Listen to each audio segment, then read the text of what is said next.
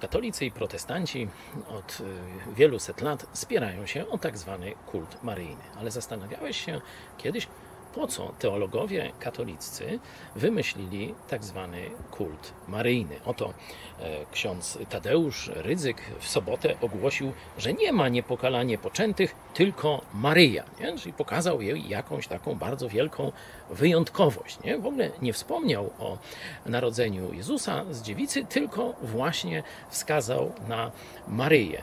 I tak w kółko.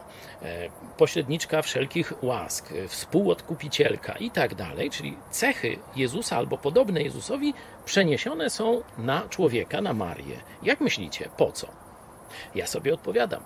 Po to, żeby w oczach katolików zmniejszyć autorytet Jezusa, być może całkowicie nawet skierować ich ku Marii, a nie ku Jezusowi.